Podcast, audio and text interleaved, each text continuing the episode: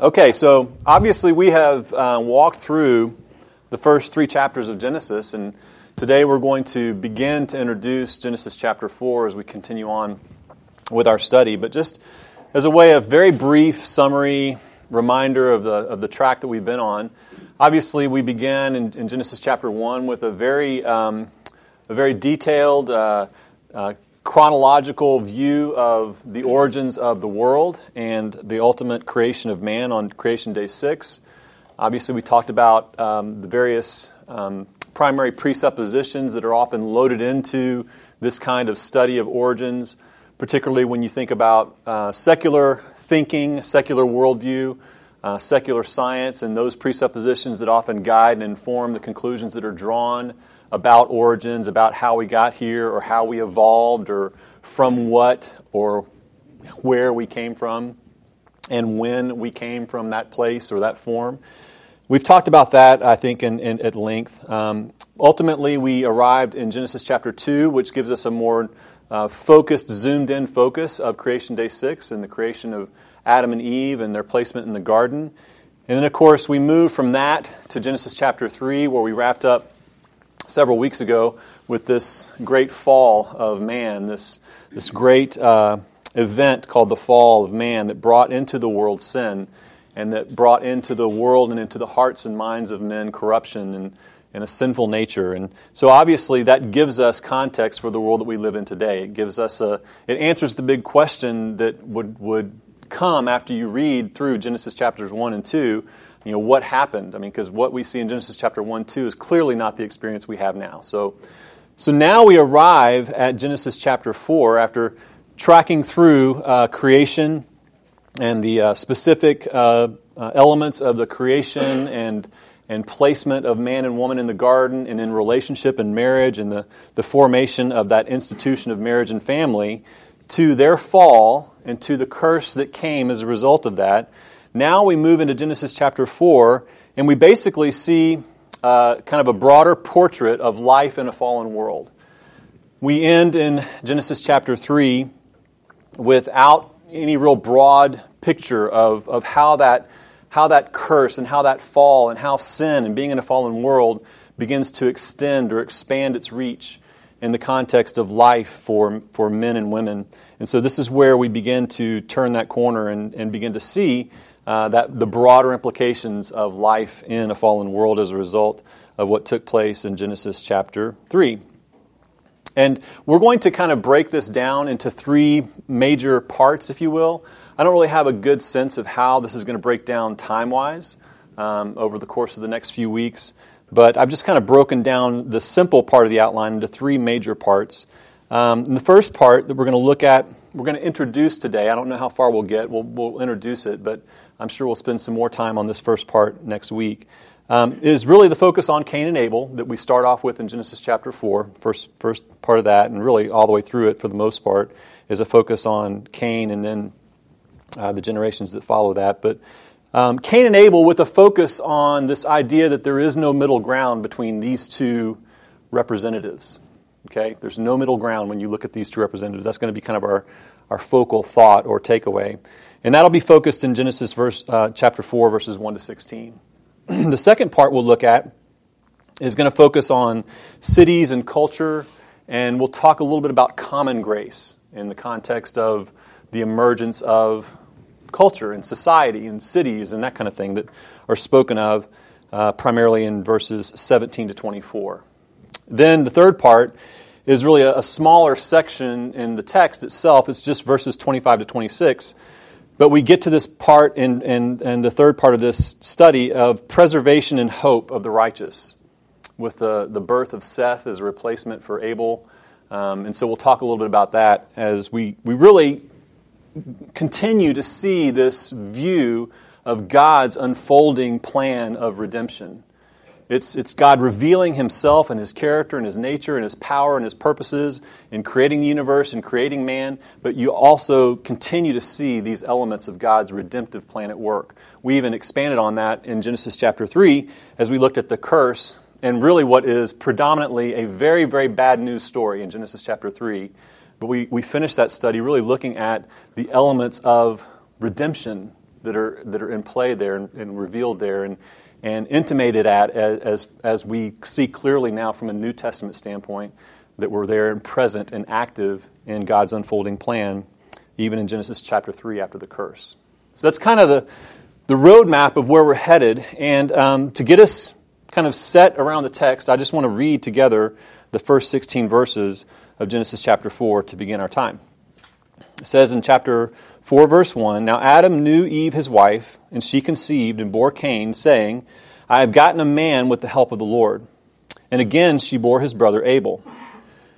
Now Abel was a keeper of sheep, and Cain a worker of the ground. In the course of time, Cain brought to the Lord an offering of the fruit of the ground, and Abel also brought of the firstborn of the flock of his and of their fat portions. And the Lord had regard for Abel and for his offering, but for Cain and his offering he had no regard. So Cain was very angry, and his face fell. The Lord said to Cain, 'Why are you angry, and why is your face fallen? If you do well, will you not be accepted? And if you do not do well, sin is crouching at the door. Its desires for you, but you must rule over it.' Cain spoke to Abel his brother, and when they were in the field, Cain rose up against his brother Abel and killed him. Then the Lord said to Cain, 'Where is Abel your brother?' He said, 'I do not know. Am I my brother's keeper?' And the Lord said, 'What have you done? The voice of your brother's blood is crying to me from the ground, and now you are cursed from the ground, which has opened its mouth to receive your brother's blood from your hand. When you work the ground, it shall no longer yield to you its strength. You shall be a fugitive and a wanderer of the earth.' Cain said to the Lord, 'My punishment is greater than I can bear. Behold, you have driven me today away from the ground, and from your face I shall be hidden. I shall be a fugitive and a wanderer on the earth, and whoever finds me will kill me.' Then the Lord said to him, 'Not so. If anyone kills Cain, vengeance shall be taken on him sevenfold.' And the Lord put a mark on Cain, lest any who found him should attack him. Then Cain went away from the presence of the Lord and settled in the land of Nod, east of Eden." So there's the broad picture here of this story of Cain and Abel, this unfolding of life in a fallen world as it is detailed for us in these two men who were born of Eve. And what we see here, and what I want us to kind of draw from this narrative, is what you have in addition to the unfolding of historical events. This is historical narrative written by the hand of Moses. We have a recounting of historical events in detailing the birth of Cain, the birth of Abel, their occupations, their efforts at worship, what they did in the context of worship, Cain's response to that, the dialogue between God and Cain. You have these actual events being described, but you also have this broader picture being put forward to us of what I'm just calling the society of Cain, or the society of the unrighteous, compared to, or really contrasted more so, with the society of Abel, or the society of the righteous. Okay, so I want to kind of keep that vision in mind as we look at this, because you're really talking about, in this whole narrative, you're talking about beginnings, right? I mean, Genesis is about beginnings. So now we're seeing the beginning of the unrighteous and the righteous. Yes? I think if you look through the whole Genesis, you'll find the word division. And you can see how there's a dividing. Right. Here's the dividing between Cain and Abel, or Seth. Right. And you just follow that the whole way through. Right. And there's great implications for us, too, as we continue in this study, that while I want to make sure we deal with the specifics and the details in the text, I also want to make sure we recognize there's great implications here, especially under this idea, this point of not being any middle ground, because we live in a day and a time, and really, historically, it's always been this way. But we live in a day and a time, even in particular in the context of professing Christian community, where there is this idea of there being this soft middle ground that Christians are to occupy with, not just by virtue of their day-to-day comings and goings, but almost as an intentional strategy, kingdom-type strategy for evangelism. We're to occupy this worldly middle ground, so to speak, in a way for effective kingdom witness or kingdom work. And when you look at the text of Scripture, and you really see it vividly here in Genesis chapter 4, that is not what you see at all. You do not see this sort of squishy place where we can kind of coexist, if you will, and share ideas and ideologies in an effort to try to reach some agreement about who God is and what He has called us to and what we are accountable to before Him and so forth. So I really want us to kind of see this contrast in stark and bold relief as we look at it. The society of Cain and the unrighteous versus the society of Abel being the righteous. Now, when we look at this passage, when we look at the details of the narrative, you notice that the contrast in this passage focuses primarily on Cain and his profile. There's very little information in here about Abel. So think about this from the perspective of believers studying the Scripture. Here we are looking at Genesis chapter 4, and we're looking at this account, and what's getting major play here is unrighteousness, wickedness, abject rejection of God and His will. That's what's getting major play here in this narrative. Not Abel. Abel is like barely even mentioned. I mean, his story is over before it's barely even told here. And as I thought about that, I'm going to draw a little bit of an analogy here, not as an explicit interpretive principle that you can draw from the actual words in the text itself, but as a general observation, this contrast, really this focus on the profile of Cain as the first apostate. He's the first unrepentant sinner on the planet. He's the first to utterly and completely reject God. I mean, obviously, Adam and Eve fell, but they repented. There's evidence of repentance, and we'll talk about that even a little bit further here as we look at Genesis chapter 4, verse 1. But there's very little information here about Abel as the representative of the righteous. Very little. What about Hebrews 11:4? May I read that? Of course, that's going to be a reference, New Testament reference. Am I jumping the gun here? You want to wait? You probably are a little bit, but yeah, okay. Now I won't get to Hebrews today, but there's also we're going to talk about the Jude passage for Cain later on too. Well, it does give you a better picture of Abel. Right. So what we see, though, in the narrative itself here in Genesis 4 is this elaborate or more just more real estate, more textual real estate given to Cain here. And what came to mind as I just thought about that one basic observation in looking at the text is really that is the way, that is an element of the portrait of life in a fallen world. When you think about Christianity, or true believers living life in a fallen world, we are dominated, we are surrounded by unbelief all around us. We are not the majority in the fallen world. In fact, if you think about what Jesus said in Matthew chapter 7, when He said to enter by the narrow gate, for the gate is wide and the way is easy that leads to destruction, and those who enter by it are many. For the gate is narrow and the way is hard that leads to life, and those who find it are few.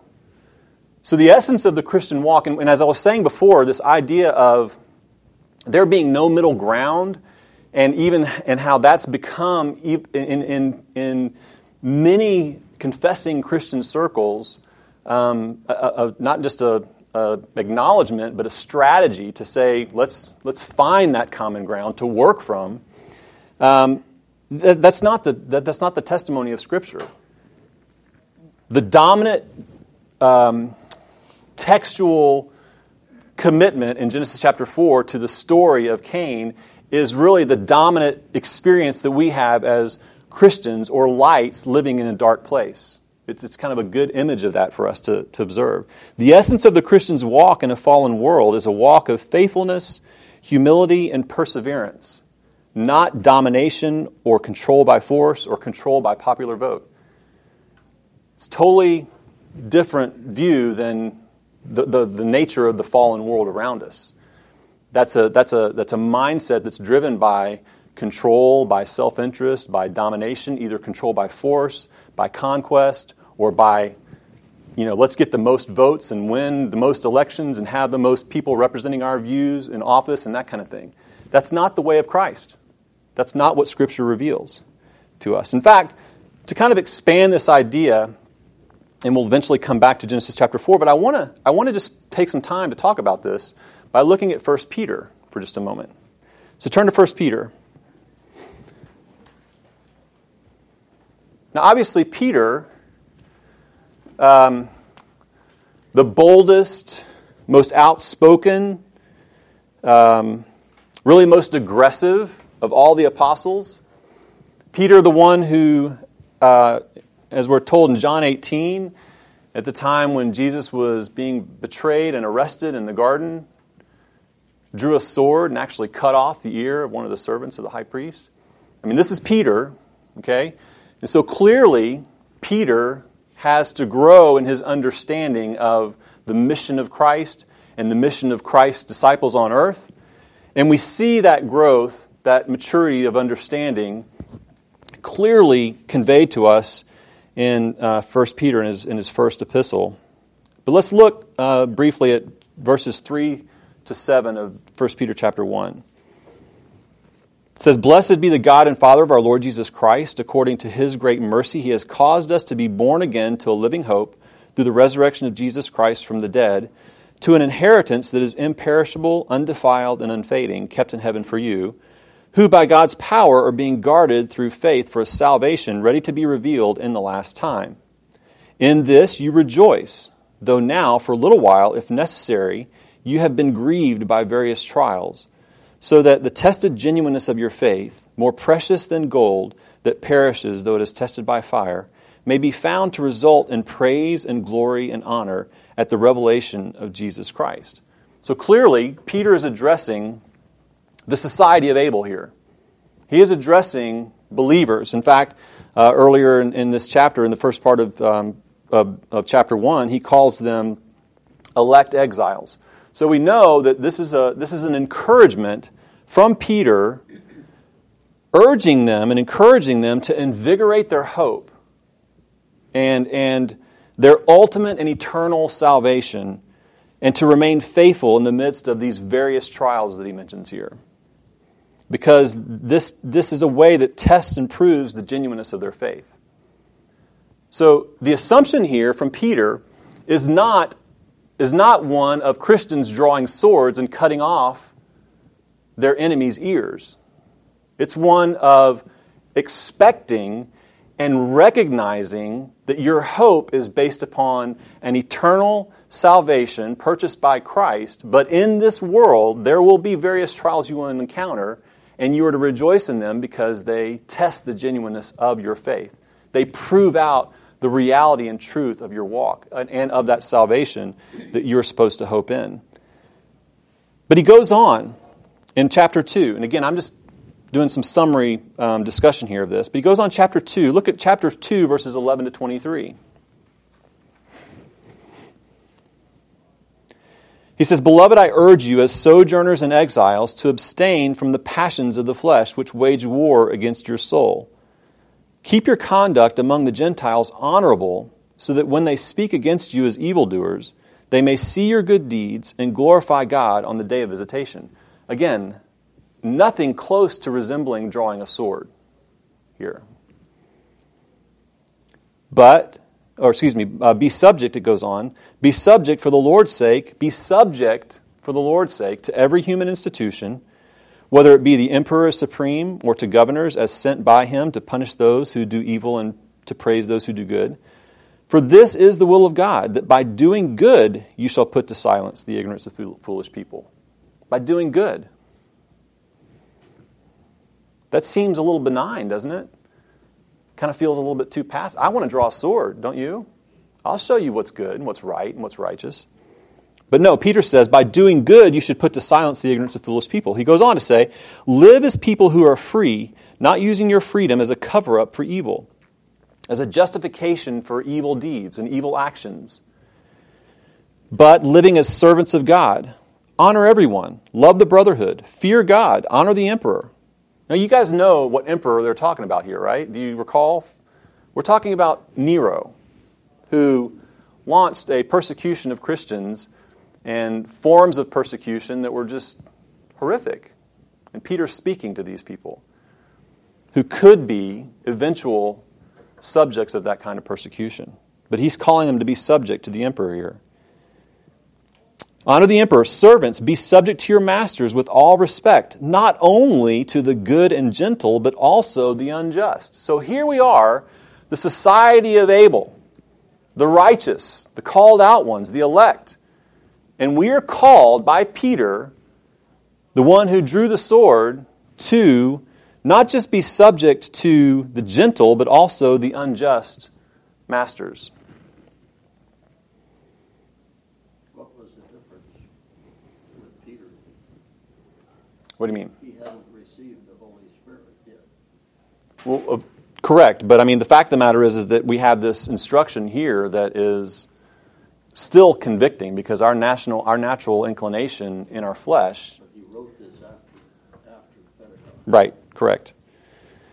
So not only to do good, and not only to the good and gentle, but also to the unjust. For this is a gracious thing when mindful of God, one endures sorrows while suffering unjustly.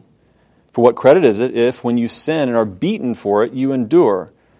But if, when you do good and suffer for it, you endure, this is a gracious thing in the sight of God. For to this you have been called, because Christ also suffered for you, leaving you an example, so that you might follow in his steps. He committed no sin, neither was deceit found in his mouth. When he was reviled, he did not revile in return. When he suffered, he did not threaten, but continued entrusting himself to him who judges justly. And when I thought about this in light of Genesis chapter 4 and our calling as Christians, I look at this and there's a little bit of a, as I think about it from a certain angle, there's a little bit of I don't know, maybe frustration, not genuine, major frustration. But I look at this and I'm saying, man, I wish Abel was given more press here. I wish that that my guy had more props in the passage here. And then I'm drawn back to this reality, this comprehensive reality that all of us, as part of the kingdom of God, as part of Christ's elect in a fallen world, that's not our motivation. That's not our strategy. That's not our purpose. That's not our calling. And in fact, as Peter so clearly challenges us, that we're called to submit to those in authority. We're called to do good and let our good works be the testimony of our faith. And regardless of the faithfulness or justice around us or injustice around us, we're called to the same faithfulness and the same perseverance. And that is how we carry out our mission. And so you look at Abel, and that's all you have here about Abel. He was just faithful. That's the only thing you get in this particular text. But in chapter 5, you get Abel's replacement, Seth. Yes, but I'm speaking right here of this particular section, right, where it doesn't tell you much. Right. So you have this idea of Abel just being faithful to what he was called to be faithful to. As to me, a great picture of what we're to be as the society of Abel, if you will. Keeping this imagery going here for the sake of the study. So, again, the essence of the Christian walk, in light of all this, is a walk of faithfulness and humility and perseverance. Not control, not getting our way, not taking over, if you will, but redeeming and being ministers of reconciliation and seeing the fallen world as not something to conquer, but something to evangelize, something to serve. Isn't it interesting, though, Cain was bringing offerings to the Lord, so if you try to transpose that to today's culture, what would be comparable?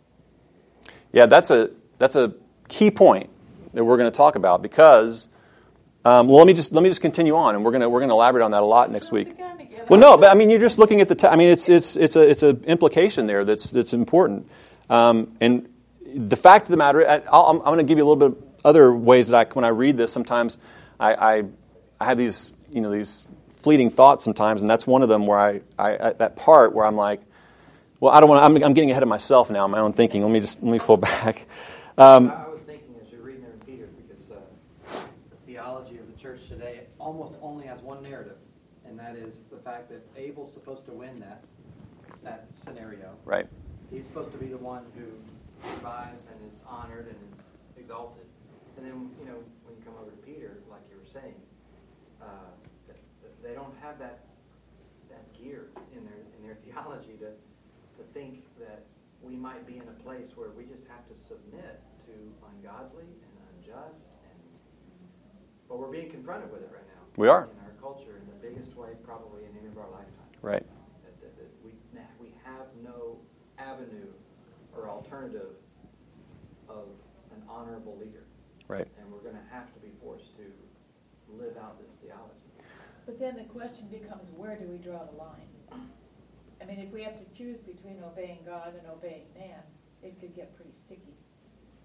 Yes, but I think what Richard is pointing out is that the pathway to obeying God is clear. It's submit.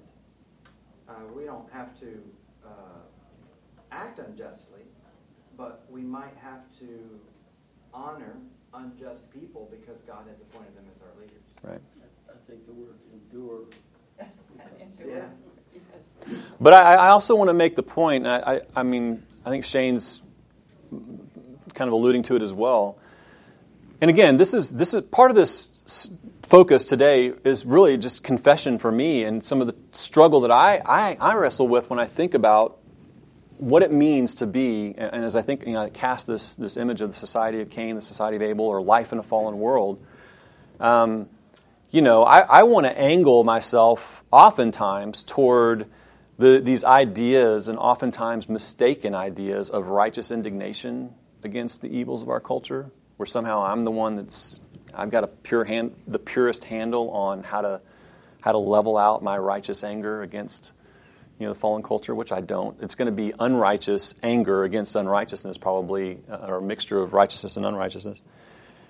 But I wrestle with not so much overt actions or words. I mean, I'm obeying the laws and I'm paying taxes, and I'm not mounting a rebellion or an overthrow of local or state or federal governments. I mean, that's not what I'm doing. I'm really talking about the discipline of our thinking that leads to ultimate actions and ultimate attitudes that I believe as we walk through the day-to-day of our lives and we interact with believers and unbelievers alike in just the normal ebb and flow of life, at the gas station, at the grocery store, in our neighborhoods, or wherever it might be, that our testimony as believers can become diminished as a result of us mistakenly pursuing what we believe are righteous causes in a fallen world. That's the concern I'm trying to kind of caution myself and all of us against. That the purity of our Christian testimony and what it is founded and based upon, as Peter so clearly articulated as he's encouraging the elect exiles, that our testimony can be diminished, less than effective in those everyday interactions, opportunities, posts on social media, all that stuff. And I just think that this, at least it presented to me, kind of a unique context to really think about that witness. And can you give me a practical application of that? Because I want to grasp what it is you're saying. Okay, so I would draw a distinction for the believer between, as an example, between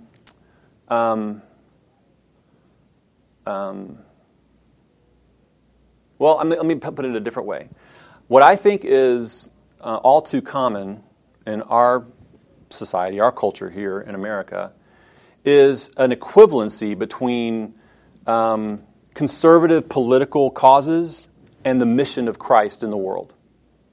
And so when we as believers become more exercised and animated by conservative political causes in a fallen world than we do the mission of Christ in the world, then oftentimes our day-to-day interactions are shaded by that kind of emphasis and thinking, as opposed to pure, undiluted, just gospel witness, faithfulness, this whole injunction towards submission, and not just what that looks like from a checking the box, I've done my duty submission, but there's an attitude there. There's a heart disposition that's associated with that. Out of the heart flow all the issues of life. So you have to assume that there's a submissive heart that's in play there for a faithful believer in the context of a fallen world. I don't know if that helps a little bit. Thank you.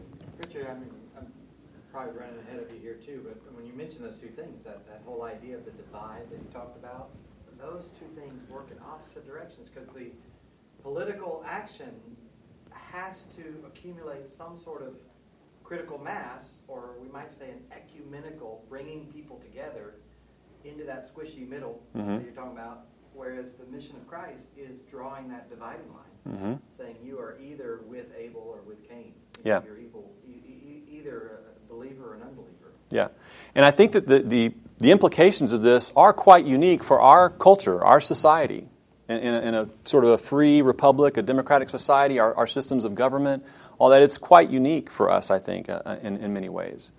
Not unique relative to other times and eras and places in the world, but it is unique to the American experience, and really what often takes shape under the rubric of kind of Americanized Christianity, if you will. Again, please don't hear me say, we shouldn't vote or do our civic duty or appeal to people to walk in godliness. Or I'm not calling for a Christians vacating their duty and their responsibility and their opportunity to participate in political processes. I'm really speaking to our clarity of thinking and our clarity of heart and mind as it relates to our mission in light of all that, in the midst of all that. Isn't it a matter of priority? It is. In other words, what do you consider most important? Evangelizing and bringing people to Christ, or saving America? Right. And I agree. It will speak to priority for sure.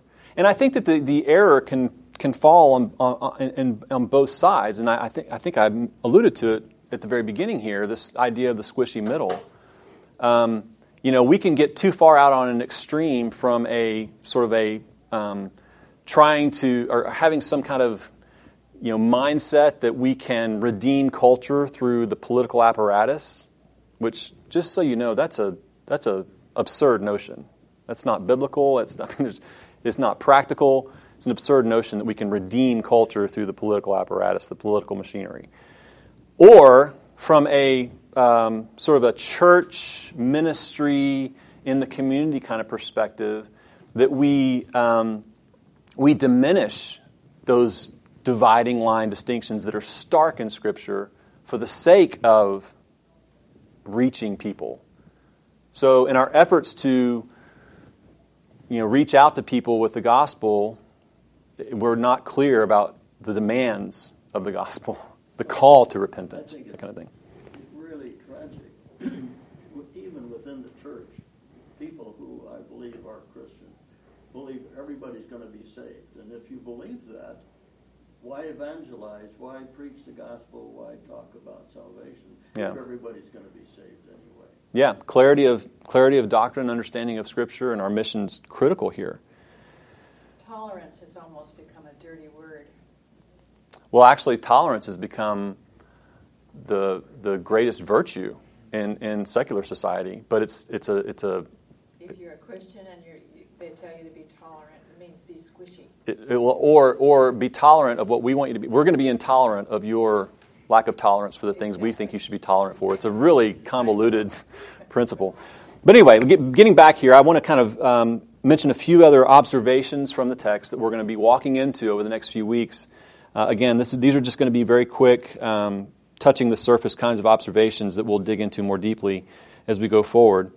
But as we think about this divide between the society of Cain and the society of Abel that we see here unfolding in the actual narrative, historical narrative of Genesis chapter 4, Let's note a couple of other things here. Let's note, in addition to this contrast between Cain and Abel, between the unrighteous and the righteous, even though there's, in light of this dominant focus on Cain as the portrait of unbelief in a fallen world, there's some comparisons. There's some common things that we can see here.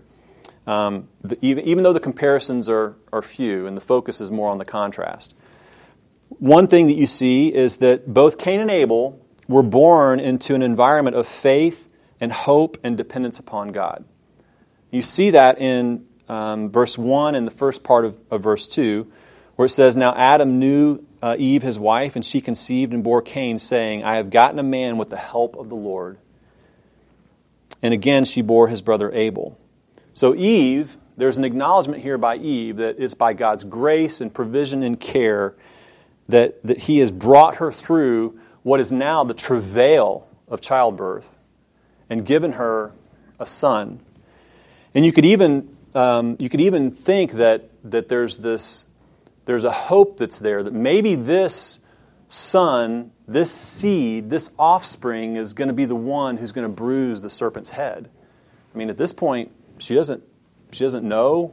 There's the promise and the curse in Genesis chapter 3, verse 15, but she doesn't know. You know, there's a hope there. There's an expectation. There's a blessing of a child being granted to her. And so both are born into this environment of hope, of a recognition of God's care and provision, of a dependence upon God. Both were given the common grace and blessing of work. There's this reference to their occupation. So they both worked. They both had focuses in their vocation. It says in the second part of verse 2, "Now Abel was a keeper of sheep, and Cain a worker of the ground." There's some that would make some allusions to the nature of that work as being a point of dichotomy to note. And I'll talk a little bit about that next time probably, but just the idea is this allusion to Cain being a worker of the ground and that being more associated with the curse in Genesis chapter 3, and Abel being a tender of sheep, which is more associated with the dominion mandate, for example, in Genesis chapter 1 and repeated in Genesis chapter 2 to have dominion over the animals, so to speak. But I'm just kind of throwing that out there as a little provocative thought. There's nothing, I think, in the text, nor is there anything in the broader perspective of Scripture that would argue that being a tender of sheep is more virtuous or righteous than being a worker of the ground. But it could be a narrative device there that's employed to kind of continue this idea of contrast. Adam was a worker of the ground. Right, he was called to keep the garden. So, but both were given this common grace. So I'm just trying to draw a few more observations of comparison between these two. And both were worshipers. And this speaks to what you were talking about. And I'll just go ahead and tell you, let me read the verse. In verse 3 through the first part of verse 4, it says, "In the course of time, Cain brought to the Lord an offering of the fruit of the ground." So there was this exercise of an act of worship on the part of Cain. "And then Abel also brought of the firstborn of his flock and of their fat portions." So both were worshipers, which really speaks to the universality of worship in humanity. Everybody is a worshiper. Everybody. The society of Cain and the society of Abel. Everybody is a worshiper. It's an important point that we're going to elaborate on. But it seems to me that Abel was a little more guilty because he was actually killing some of his sheep. How dare he? Yeah. I mean, he was shedding blood. Yeah, that's right. We'll talk about that. But I think it's just an important observation that there's an act of worship that's taking place here, and really that the thrust of the narrative centers around this worship, this act of worship, this act of bringing something to the Lord. So both were worshipers. It's just that one of them did not worship God in the way that God wanted him to worship him. Now, there's what I was going to say when you brought this up earlier, and I'll kind of leave it at that, but there's a part of me, as I just read this without thinking about implications or working through, teaching or anything like that, where just on a casual reading of this, I'm like, well, that's kind of harsh that God got all bent out of shape. I mean, he brought an offering, what's the deal? I mean, there's an element here where I'm sympathetic to Cain, because he did worship. But think about that as a broader implication, both theologically, but also just in our culture, in our professing Christian culture in particular, where sincerity, kind of like tolerance, is this great virtue if it's the right kind of tolerance, directed in the right kind of ways, toward the right kinds of beliefs or people. Sincerity is what has the highest value in the context of any form of faith or worship or belief. Sincerity, not accuracy of truth, not truth, but as long as I'm sincere about what I'm doing, as long as I'm sincere in the mode or manner or form of my worship, then that's what's valued. How dare anybody question someone's sincerity in their faith? And yet God does. But the problem with Cain was, even though he had not pleased God, when God said, if you do what is right, he wouldn't believe God. Oh, yeah. When there's... He believed himself. Yeah, there's... What he did was right, and what God says is wrong. Yeah, if you keep going in the narrative, I mean, he's got plenty to kind of do away with the whole idea of sincerity as being the a lack of sincerity or valuing whatever sincerity he had. Certainly, he rejected God's counsel, and there was more going on in Cain than just he brought an offering. And we're going to talk about the nature of those offerings as well. Yeah, we're going to... So the fact of the matter is that sincerity is not enough. In fact, we have that passage at John chapter 4, where you must worship the Father in spirit and in truth. Is that John 4? Yeah, John chapter 4. So it's not just worshiping the Father in spirit; it's the worshiping the Father in spirit and in truth. So what we find here in this text, and we'll elaborate on more fully, is that it's not just that Cain brought an offering, it's that his offering was not an acceptable offering. Now, something else we're going to elaborate on as we go forward is the need for us as believers and the complete miss of this amongst unbelievers, that God determines what is or is not acceptable by virtue of his own will, his own purposes, his own understanding of what is wise, his own understanding of what is good and what is just. And what oftentimes happens, and we've talked about this when we talked about presuppositions in our study of origins, how man likes to view himself as the final arbiter of truth, man and his reasoning faculties as the final arbiter of truth. We do the same thing as it relates to what passes for faithful worship. When we deem that we're the ones that get to prescribe that, then we are saying that God is not the one who has the authority to determine how he is to be worshiped in spirit and in truth. We basically take that responsibility or that authority on unto ourselves. And so this is, you referenced the, Cain's reaction. Clearly, that's touching on that point. Cain wanted to worship God in the way that he wanted to worship God, and he was offended by the mere questioning of his offering and the lack of acceptance of it. And we have to always remember, and I think that this is so important when we talk about this emphasis in our culture of this squishy middle ground, there is a real temptation for us to, we're not just, if we find ourselves slipping into that kind of thinking in our evangelism or in our sort of our associations and how we are trying to minister the gospel or trying to reach people with the gospel. If we find ourselves overvaluing sincerity and not speaking clear truth into... I'll give you an example of what I'm trying to say. This is more of a stark example than some of these more squishy examples.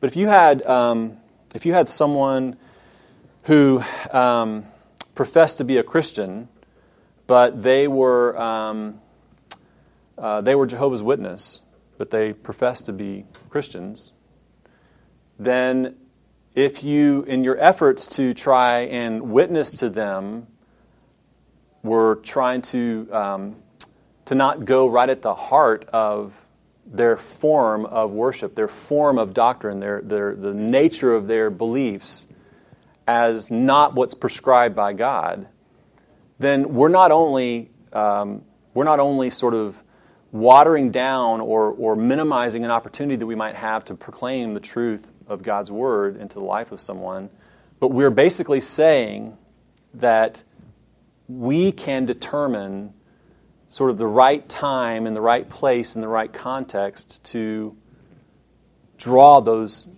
distinct lines in the sand when it comes to our testimony. And what I find here in this text is God does not hesitate to go there at the outset. It's very clear what the problem is here in the mind and the heart of God as it relates to this worship. And so as we engage the culture around us, we have to be clear. We cannot allow ourselves to be co-opted by a culture that wants to value forms and modes of worship that are deemed appropriate and even right and righteous because they're just sincerely practiced. They're practiced with sincerity or passion or routinely, consistently, whatever kind of external accoutrement you want to place onto that mode or form of worship. God is the one who determines how He is to be worshipped. And there is no equivocation. It's not some kind of like, this'll do and that'll do and that'll do and just kind of pick your flavor. That's not the nature and heart and character of God that we see here when it comes to worship. And we'll talk more about that as we go forward. Any final thoughts or comments before we close in prayer? Okay, let's pray.